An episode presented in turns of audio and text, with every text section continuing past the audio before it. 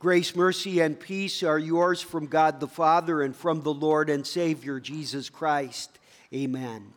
The Word of God, which we will consider today, is our Old Testament lesson, found recorded in the 61st chapter of Isaiah's prophecy, reading there verses 1, 2, and 3 as follows in Jesus' name. The Spirit of the Lord God is upon me, because the Lord has anointed me to preach good tidings to the poor. He has sent me to heal the brokenhearted, to proclaim liberty to the captives, and the opening of the prison to those who are bound, to proclaim the acceptable year of the Lord and the day of vengeance of our God, to comfort all who mourn, to console those who mourn in Zion to give them beauty for ashes, the oil of joy for mourning, the garment of praise for the spirit of heaviness, that they may be called trees of righteousness, the planting of the Lord, that he may be glorified. These are the words Heavenly Father, sanctify us by the truth. Your word is truth. Amen. In the name of Jesus Christ, dear fellow redeemed, when you take part in a meeting at your work or at school or here at church, it's a good thing to have an agenda in front of you. The agenda is a useful thing because it helps us prioritize the important matters that are before us and it helps us to budget our time. An agenda can serve as a roadmap and it helps us know when we've accomplished what we intended to do. The words of our text this morning may be considered as an agenda. Here, the everlasting Son of God, Jesus Christ, is speaking centuries before his birth in Bethlehem. And he presents for us a list of what he would do. Sometimes it happens when we attend a meeting and we look and see that the agenda for that meeting is quite long, overly ambitious, meandering. It can be a little bit discouraging. But in looking at the Messiah's agenda, we're given comfort and hope.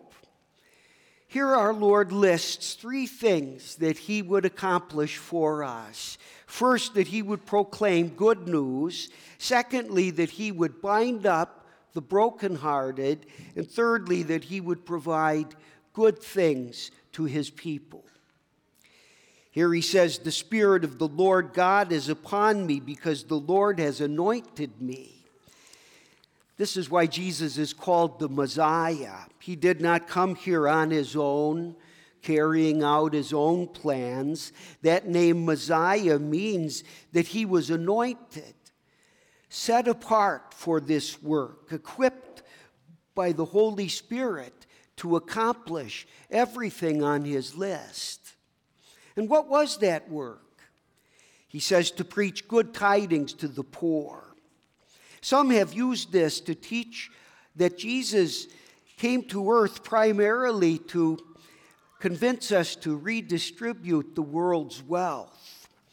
They would turn our Lord into the first Marxist and insist that what he wanted most of all was that the economically impoverished should get a bigger piece of the pie. That the good news he preached to the poor had mostly to do with money and social status. But in his Sermon on the Mount, our Lord made it clear that he was thinking especially about those who are spiritually poor, those who recognize and who regret their spiritual bankruptcy and impoverishment before God, and who acknowledge that they have nothing at all to offer him in exchange for his salvation. The good news that he announces to such poor is really the very best news of all. It's that our debt of sin has been paid off, that our sins have been swept away and forgotten by God, that we are forgiven for every sin. Jesus can speak this good news, for he is the one who himself came to pay that bill and to remove our sins by his own sinless life and by his innocent death on the cross. And so he has further good news to make known to proclaim liberty to the captives and opening of the prison to those who are bound. What better news could a prisoner receive than this? Your sentence is now completed. The door is open. You can leave the prison and live your life as a free person. Isaiah's audience knew all about such captivity. At the time of our text, the people of Israel were facing bondage in faraway Babylon, an exile that would last 70 years. Though, from an earthly standpoint, you and I are currently free people and hopefully will never be incarcerated or become slaves to another nation, still, we are subject to the spiritual bondage of sin. By nature, we're dominated by Satan, whom Jesus called the prince of this world. We're mastered by the inclinations and the urges of the sinful flesh, and we're manipulated by the enticements of the world that surrounds us. This is a deceptive sort of captivity, for in some ways it feels like freedom we might think to ourselves, I'm free to fulfill each and every sensual desire that enters my mind. I'm free to pursue any amount of money, any item which would possibly make me a happier person. But this is really a captivity to a suffocating sort of evil, which leads to permanent captivity in hell. The sinful flesh is never fully satisfied, so its pursuit goes on and on until our heart stops. The good news that Jesus announces, though, has to do with real freedom.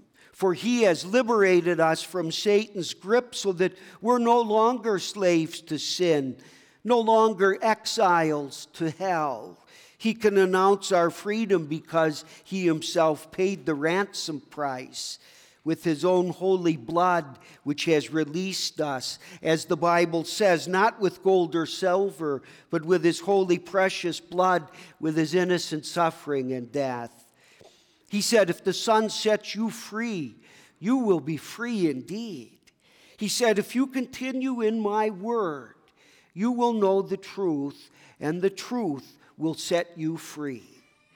In Jesus, we are free to avoid hell. We're free to go to our heavenly home when God calls us out of this world.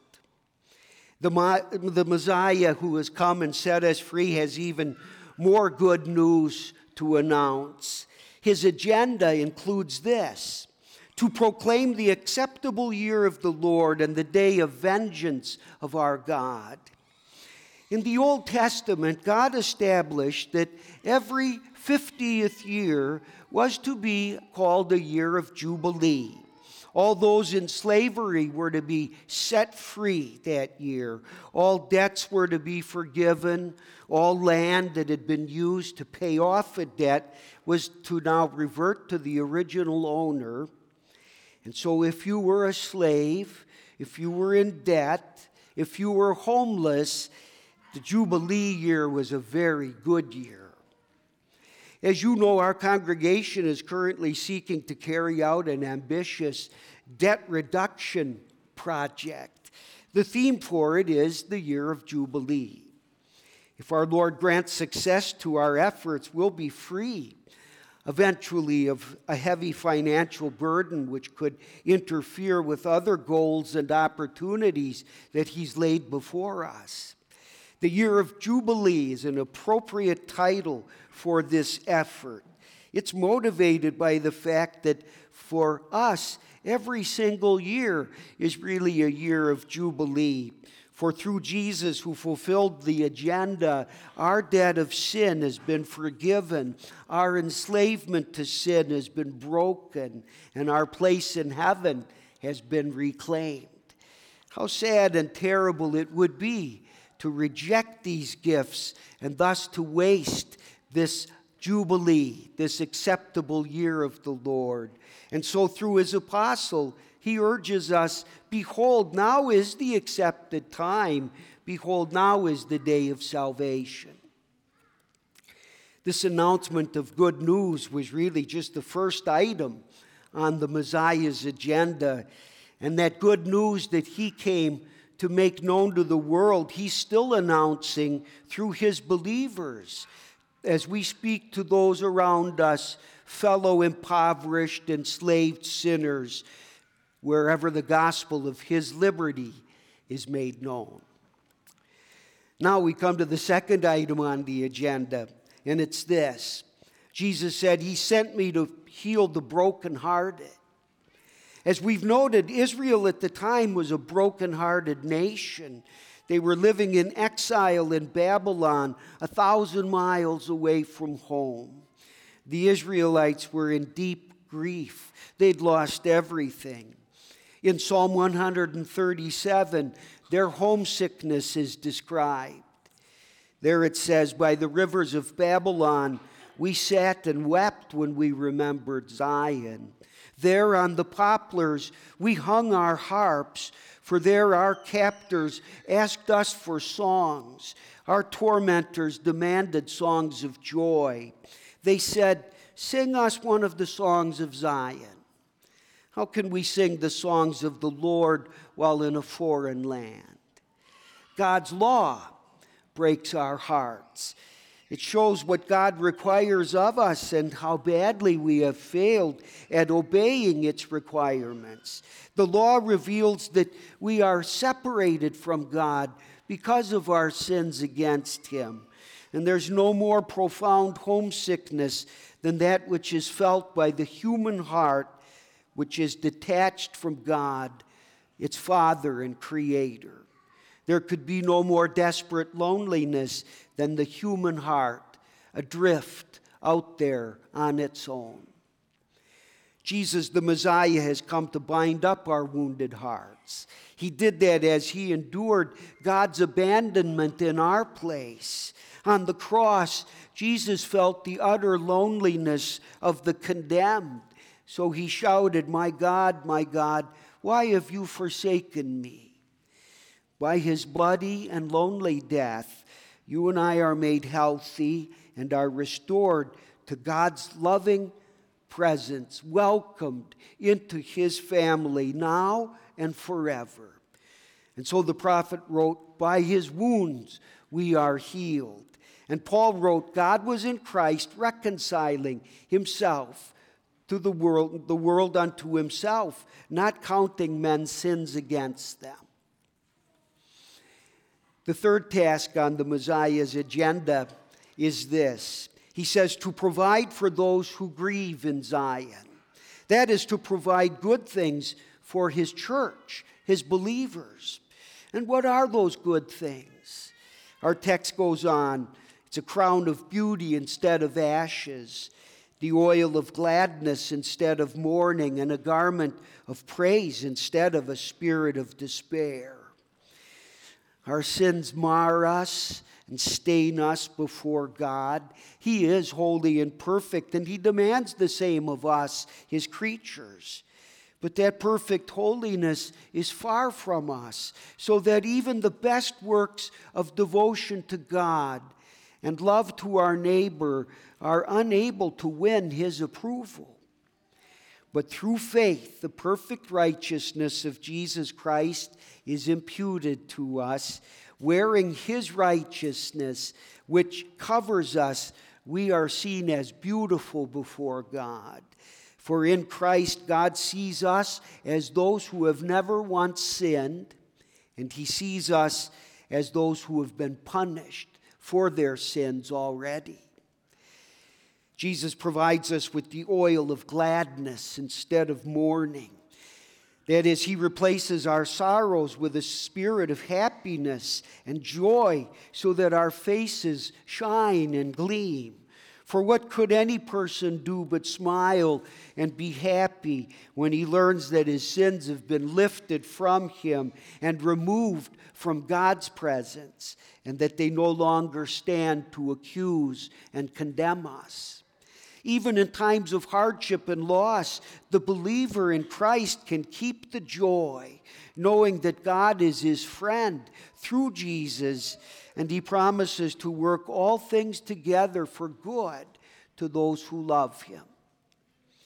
And so the Messiah, who fulfilled his agenda in every way, causes us to rejoice. He gives us a garment of praise instead of despair. Despair is the inevitable result of a sinful life. Despair is the feeling of complete helplessness and complete hopelessness. Despair is what Judas Iscariot felt before he committed suicide, believing that there would never be any forgiveness for him. But rejoicing and praising God, these are the natural results of our hearing and believing in the gospel. When we're brought to a confident reliance upon God and that He graciously pardons all of our offenses for Jesus' sake, then we cannot help but praise Him with all our voices and with our entire lives, just as we will do when we are face to face with Him in heaven. Since becoming a pastor years ago, I got into the habit of making a little agenda a list at the end of the day to help me remember the various things that I need to do tomorrow. And perhaps many of you are list makers as well. I don't always accomplish everything I put on my agenda, though.